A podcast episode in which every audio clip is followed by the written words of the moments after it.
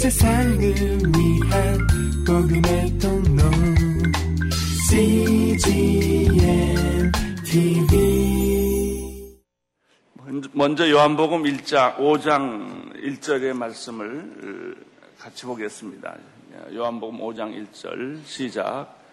그 후에 예수께서는 유대 사람의 절기가 돼 예루살렘으로 올라가셨습니다. 예루살렘의 양에 계속 읽으십시오. 아, 1절만 보십시오. 1절, 2절, 2절, 3절까지 보겠습니다. 시작. 예루살렘의 양의 문 근처에는 히브리 말로 베데스다라고 하는 곳이 있었는데 그 주위에는 다섯 개의 기둥이 있었습니다. 여기에는 눈먼 사람들, 다리 저는 사람들, 중풍 환자들 등 많은 장애인들이 누워 있곤 했습니다. 그들은 물이 움직이기를 기다리고 있었습니다.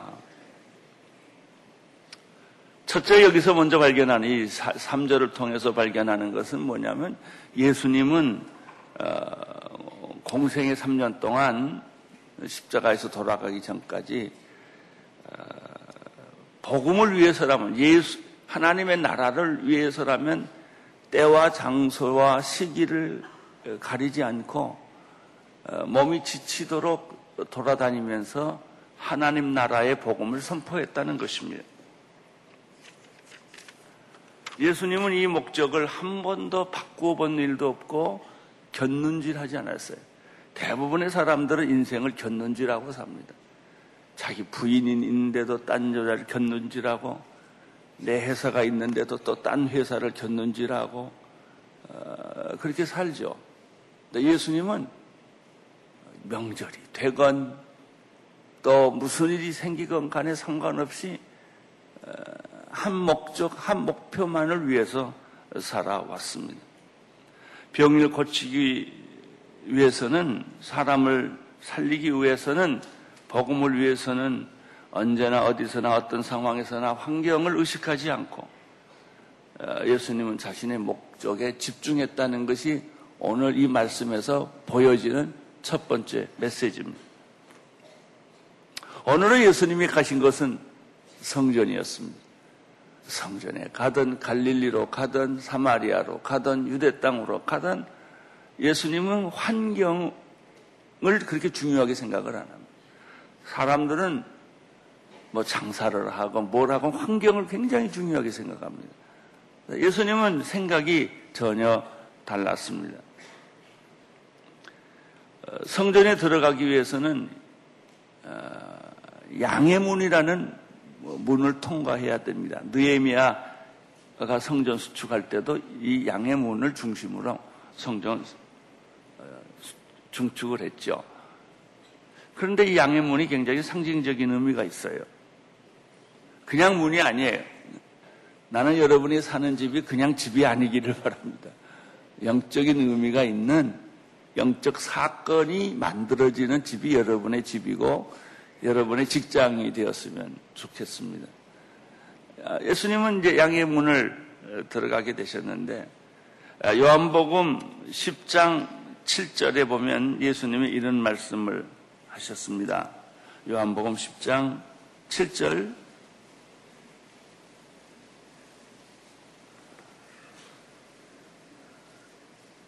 같이 읽겠어요. 시작. 그래서 예수께서 다시 말씀해 주셨습니다. 내가 진실로 진실로 너희에게 말한다. 나는 양의 문이다. 예수님은 이렇게 말합니다. 나는 길이다. 아, 길 중에 하나가 아니고 아, 나는 길 중에 길이다. 남산 올라가려면 올라가는 방법이 많아요. 그 사람들은 꼭 예수 믿으면 구원 받느냐. 착하게 살면 되고, 거짓말 안 하면 되고, 불교라는 길도 있고, 힌두교라는 길도 있고, 마음에스라는 길도 있다. 이렇게 말하지 않습니까? 근데 예수님 자신은 그렇게 말해서, 나만이 기, 길이다. 굉장히 독선적이고, 어, 그런 아주 좀 이해하기 어려운 말이죠. 나는 길일 뿐만 아니라 나만이 진리다. 진리가 무엇입니까? 내가 진리다. 예수님 이렇게 말했어요. 예수님이 점잖게 말해서 괜찮지. 가만 그 내용을 파고고 보면 참 인간이 그렇게 말했다면 오만한 길에 아침에 도를 깨닫고 저녁에 죽으면 한이 없느니라.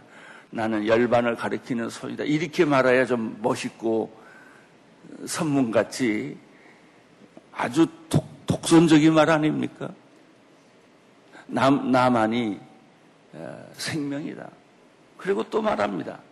내가 구원에 들어가는 유일한 문이다. 그래서 우리가 예수를 믿으려면 갈등을 하는 거예요. 그 말을 받아들이기가 일반 보편성이 없기 때문에 어, 굉장히 어렵고 그 힘든 것이죠. 어, 요한복음 10장 그것도 바로 밑에 구절을 한번 보십시오. 10장 9절 시작 나를 문이다. 누구든지 나를 통해 들어오는 사람은 구원을 얻을 것이고 나가면서 꼴을 얻을 것이다. 예수님이 양의 문으로 이제 통해서 이방인의 뜰, 여인의 뜰 거쳐서 성전에 들어가고 어, 성전 안에는 성소가 있고 지성소가 있지 않습니까? 어, 그러면 양의 문에는 어, 어떤 특징이 있는가? 오늘 성경이 소개하는 대로 보면은 어, 양의 문이라고 하는 것은 히브리어로 베데스타인데 그 뜻은 궁율, 자위라는 말을 가리키는 것입니다. 그리고 그 앞에 연못이 있었고 어, 그리고 기둥 다섯 개가 있었습니다. 근데 성경에 보면 어, 그 가로치고 다음과 같은 말이 기록되어 있습니다.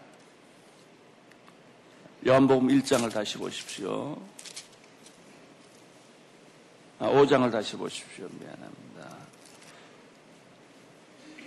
어, 그후 예수께서 유대 사람의 절기가 돼 예루살렘으로 올라가셨습니다. 예루살렘의 양해문 근처에는 히브리 말로 베데스다라고 하는 못이 있었는데 그 주위에는 다섯 개의 기둥이 있었습니다.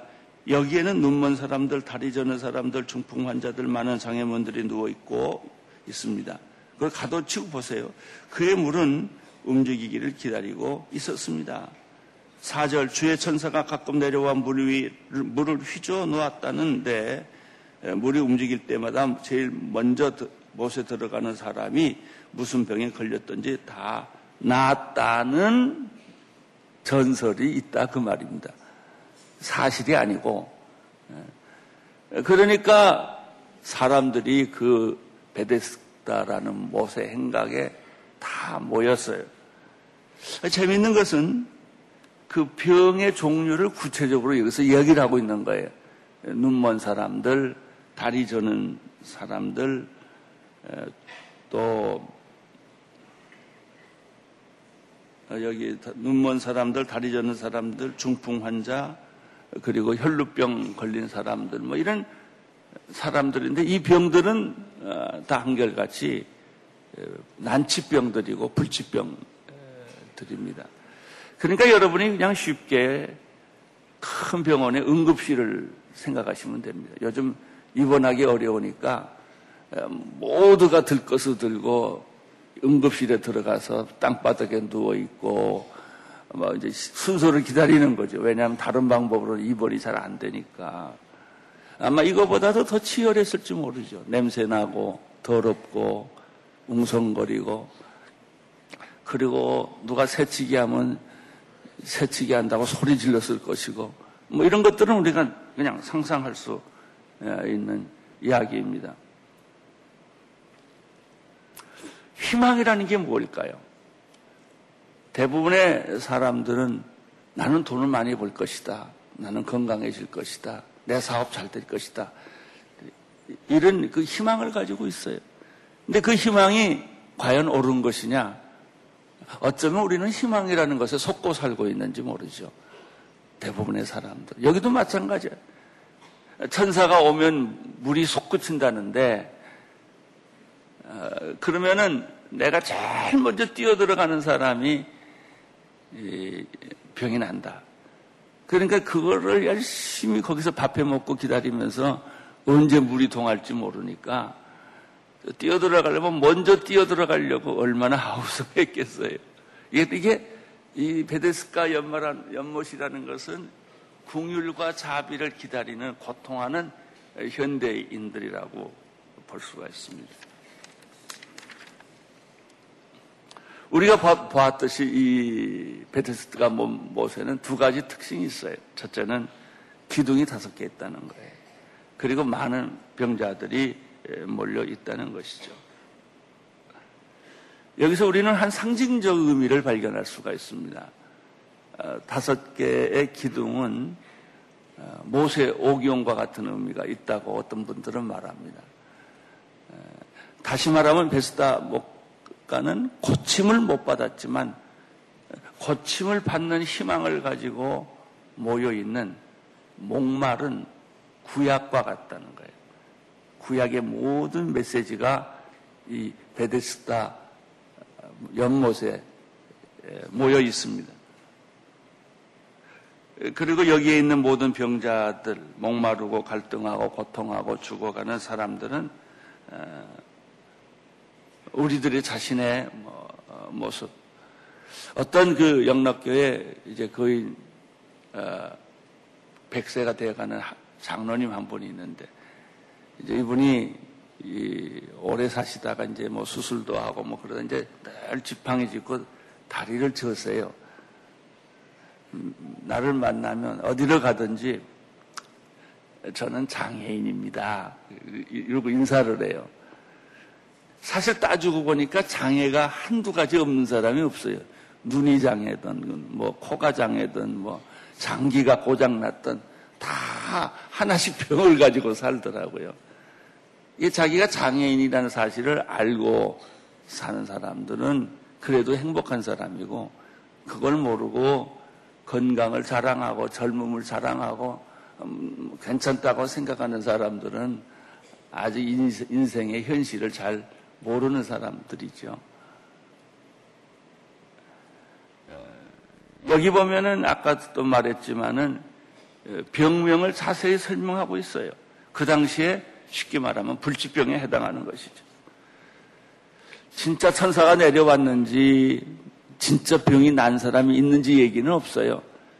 그러니까 이거는 실제적으로는 사실이 아닐 가능성이 굉장히 많고 어, 우리는 전설의 희망을 걸고 어, 우리는 사실이 아닌 것에 이제 희망을 걸고 사는 것과 비슷한 거죠. 저는 이걸 가만 보다가 로또 인생이구나. 로또 하나 당선되기를 기다리며 매일 월급 쪼개가지고 어, 누구한테든지 아무튼 기도하고 이제 그 로또를 사서 지갑에다 꼭 넣어놓지요. 어떤 사람 지갑을 넣고 안수도 하고 또 기도도 하고 그래서 내 로또가 좀 당선이 돼서 내 인생 이렇게 힘든 내 인생이 한번 변했으면 좋겠다. 이런 거나 거의 심리적으로 비슷합니다.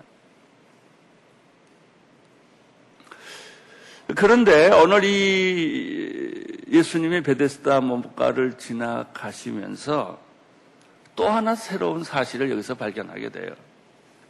그 예수님이 마침 그 연못을 지나가게 됐는데 수많은 병자들이 있지만 어떻게 보니까 예수님이 조금 불공평하게 딱 한 사람에게 눈길을 준 거예요. 관심을 줬단 말이죠. 5장 5절을 한번 볼까요? 시작. 거기에 38년 동안 병을 앓고 있는 사람이 있었습니다. 어, 예수님이 좀 불공평하다고 느껴지는 본문이에요. 다 똑같이 힘들어 하는데 예수님은 왜 한 사람에게 그 사람에게 눈길을 주었을까?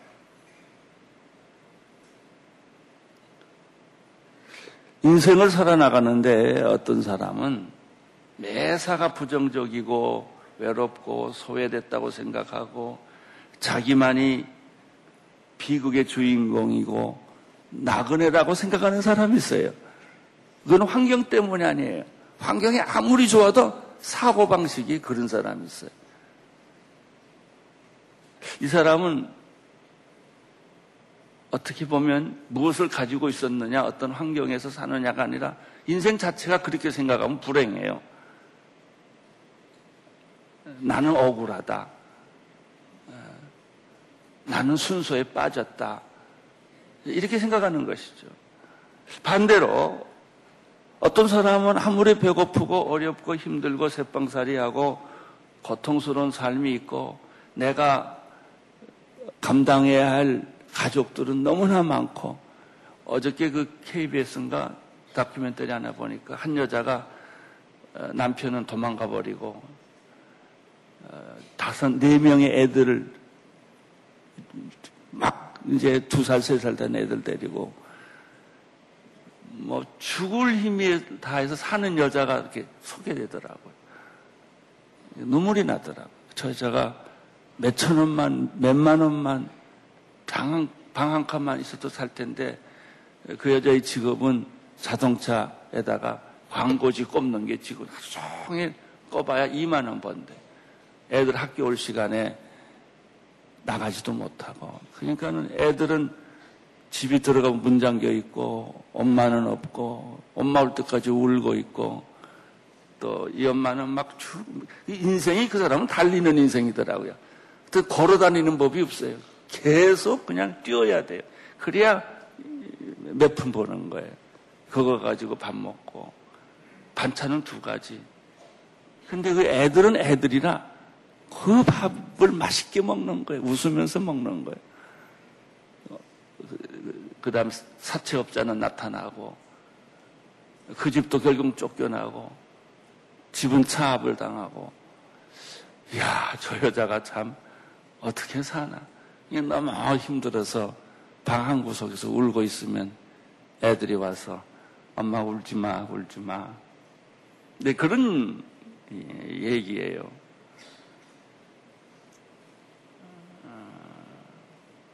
그렇지만 그런 환경에서도 희망을 잃지 않고 어, 용기를 가지고 살아가는 사람이 있습니다.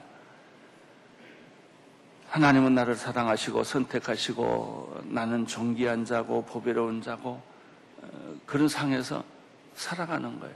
지난번에 조사를 보니까요. 행복 지수가 제일 나쁜 사람들은 선진국에 사는 사람들. 그런 자기가 행복하다고 생각하네요. 행복 지수가 제일 높은 나라가 방글라데시더라고. 그 사람들은 조금만 좋은 걸 주면 행복하다고 생각해.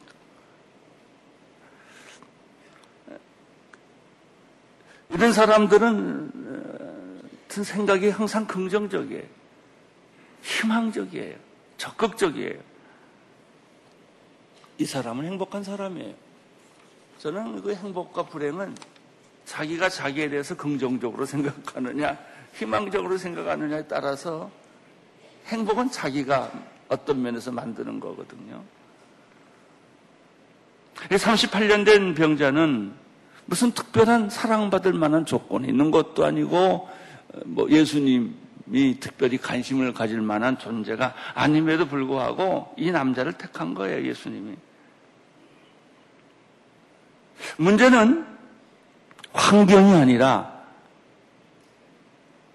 내가 선택받은 자인가, 은혜 받은 자인가, 축복받은 자인가, 이런 생각을 하는 거예요. 근데 그게 자기 마음대로 안 돼요. 작은 일에 불평한 사람들이 있고, 큰 일에도 감사하는 사람이 있어요. 그러니까 내가 늘, 나도 모르게 내 인생이 나는 행복해. 참 감사해. 잘 될 거야. 이런 생각이 드는 사람은 그 생각 드는 대로 되는 거예요. 나는 불행해, 힘들어, 길이 안 열려. 이런 사람은 아무리 뭘 많이 가지고 있고 공부를 많이 해도 자기가 자기를 불행하다고 느끼니까 불행한 거예요. 은총받은 사람이 무엇일까? 바로 그런 생각이 왜 들었는지 모르지만은 드는 사람들이에요. 아무리 어려워도 나는 살아난다. 괜찮다. 된다. 용기를 갖는 거예요. 환경을 보고 결정하는 게 아니고 자기 아, 안에 하나님은 살아계신다. 하나님은 내 기도를 듣고 계신다. 어, 나는 여기서 패배하지 않는다. 나는 살아난다. 어, 이러면서 그 고난과 불치병과 하고 맞붙여서 사는 거예요. 제가 나를 가만히 생각해 봤어요.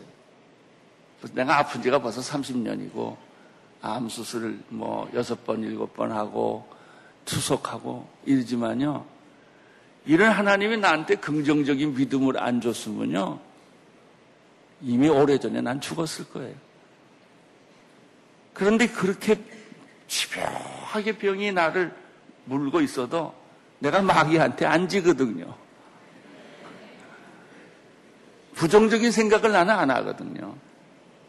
그러니까 또 일어나고, 또 일어나고, 또 설교하고, 또 설교하는 이유가 이상하게 나는 하나님이 사명을 다 나한테 시킬 때까지 나는 안 죽고 이렇게 병이 있으면서도 계속 설교할 것이고 살아날 것이고 어, 그런 아주 즐거운 병이 아프면 아플수록 더러운 귀신이나 해골대로 다 해봐라. 에, 나는 너한테 안 진다. 에, 넌 나를 공격할 수 없다. 이런 믿음이 자꾸 생기는 거예요. 그러니까 그 믿음이 생기니까 이미 죽었을 한, 한데도 살아서 여러분하고 이렇게 웃으면서 설교하잖아요.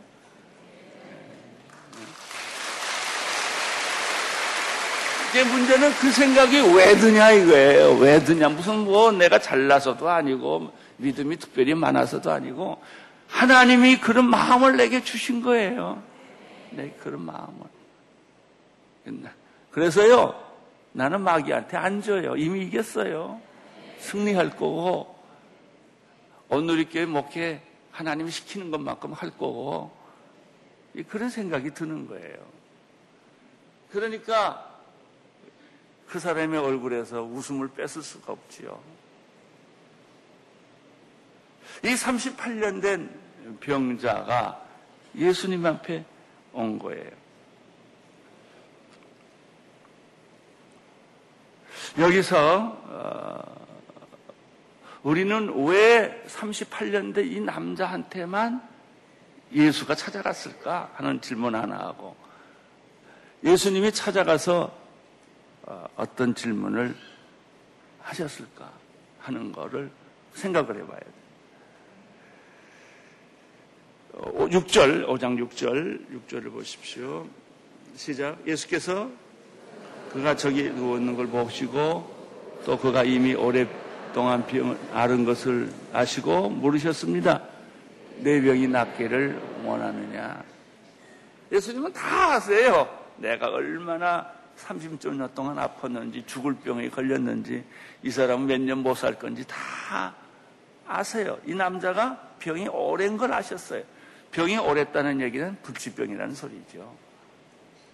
오셔서 예수님이 첫마디가 내가 낫고자 하느냐 이거.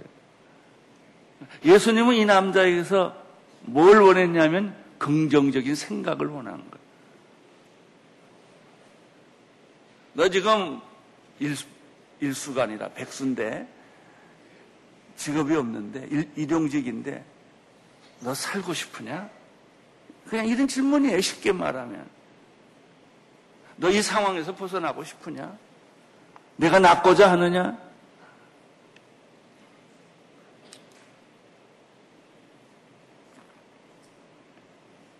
예수님은 내 안에 뭘 찾으시냐면 환경을 찾는 게 아니고 믿음의 씨앗을 찾아요. 긍정적이고 희망적이고 적극적인 생각이 있는 것을 보시기, 보시기를 원하는 것. 얘는 예수님이 보세요. 그냥 병 고쳐주는 법이 없어요. 내가 낫고자 하느냐? 예수님이 그 사람의 믿음을 보시고 병을 고쳐줬다. 이렇게 되어 있어요. 예수님이 기적을 행하는데 이 기적을 받을 만한 믿음이 그 안에 있어야 이게 탁 걸리는 거예요. 내가 낳고자 하느냐? 낳고자 하는 열망, 뭐 낳고 안 낳고는 다른 얘기고, 불치병이고 난치병인 건 다음 얘기고 병이 오래됐건 병이 뭐 어, 이런 거는 예수님 묻지 않으세요. 예수님 묻는 건 딱 하나예요. 내 안에 낳고 싶은 열정, 낳고 싶은 희망, 낳고 싶은 긍정적인 생각, 현실은 없어도 그게 내 안에 있느냐 이걸 물어요. 오늘 여러분에게도 묻는 게 그거예요. 그러면 예수님이 거기다 기적을 거시는 거예요. 거기다가. 그러면 여러분이 병도 낫기도 하고 인생이 바뀌기도 하고 결혼하지 못한 사람 걱정하지 마세요. 갑자기 나타나요. 그걸 누가 알겠어요?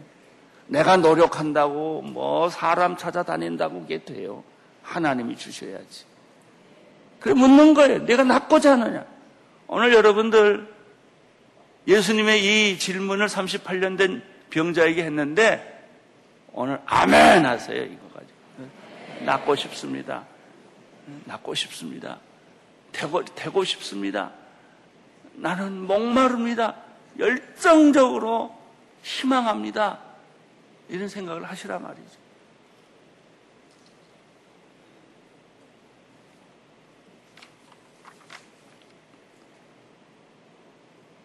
그런데 죄송하게도 이 38년 된 병자는 그 말을 못했어요. 그리고 변명을 했어요. 5장 7절 시작 환자가 대답했습니다. 선생님 물이 움직일 때 못 들어가도록 나를 도와준 사람이 없습니다. 내가 가는 동안에 다른 사람들이 다 나보다 먼저 물속에 들어갔습니다. 이 남자는 아멘 이렇게 대답을 안 하고 변명을 한 거예요. 뭐가 어때서 도와주는 사람이 없어서 내가 걸어가는 동안 다른 사람이 다 들어가서 나는 못했다고 이렇게 대답을 한 거예요. 그런데 너는 틀렸어. 하고 예수님 말 안 했다는 거예요. 그렇게 믿음이 없어도 내 자리를 들고 일어나 걸어가라. 예수님이 그렇게 말한 거예요.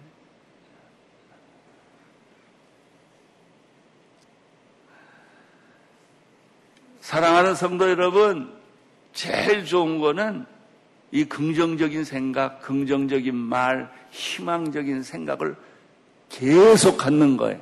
안 돼도, 없어도. 이거 포기하지 마세요. 두 번째는 그거 없어도 꼭 그거 있으면 조건 아니에요. 믿음이 없는 걸 어떻게 해요? 그냥 믿음이 없는 거지. 그래도 하나님은 특별하게 고쳐주신 거예요. 첫째는 하나님은 나를 선택하고 나에게 은총을 주었다. 이 수많은 사람 중에서 하나님 왜 나를 버리지 않습니까? 나는 희망이 없다고 생각했는데 하나님은 왜 나를 도와주십니까? 수많은 사람에 왜 하필이면 내가 예수 믿었습니까? 수많은 사람 중에 내가 아침 7시에 왜 여기 와 앉아 있습니까? 오늘 안 올 뻔한 했는데. 아침에는 안 오기로 결정했는데 어떻게 마지막 순간에 마음 바뀌어가지고 왔는데 왜 하나님이 나를 뽑아주셨습니까? 그러니까 하나님이 선택한 사람은요, 사, 생각이 그렇게 가요. 왜 하나님 나를 뽑아주셨습니까? 선택이라는 건요, 안 믿는 자의 문제가 아니고 믿는 자의 문제입니다. 안 믿는 자는 절대 그렇게 생각 안 해요. 무한한 가능성이 있는데도 나는 안 될 것이다. 나는 재수가 없다. 나는 저주를 받았다. 내가 하는 일마다, 하는 일마다 된 게 어딨냐. 이렇게 생각하는 거예요. 그, 그건 왜냐? 그 사람이 선택받았으면 그런 생각 안 해요. 여러분이 그런 선택을 받았으면은 그렇게 나도 모르게 생각이 들어요. 나는 안 죽는다. 나는 하나님이 보호해 주신다. 나는 하나님이 축복해 주신다. 이런 생각이 드는 거예요. 그러니까 이거는 비교나 균형의 문제가 아니에요. 하나님이 사랑하시는 것은 그 여자가 무슨 다른 여자보다 잘나서 그 남자가 나른 남자 뭐 직업이 좋아서 택하는 거 아니에요. 그냥 수십 초의 1분에 그냥 사랑의 화살이 착 꽂히는 거예요. 그 꽂히는 걸 어떻게 해요? 그래서 조건으로는 안 맞는데 자기는 좋거든요. 이게 하나님의 은총이라는 게 그래요. 자격도 없고 조건도 없는데 이상하게 나는 하나님 사랑받는 것 같아. 하나님은 나를 사랑하신다. 나를 위해 놀라운 계획을 가지고 계신다. 나는 여기서 이렇게 비참하게 내 인생이 끝나는 것이 아니다라는 이 긍정적인 생각, 긍정적인 생각은 노력해서 안 돼요. 그런 생각이 드는 거예요. 여러분에게 오늘 이런 생각이 다 드시기를 축원합니다.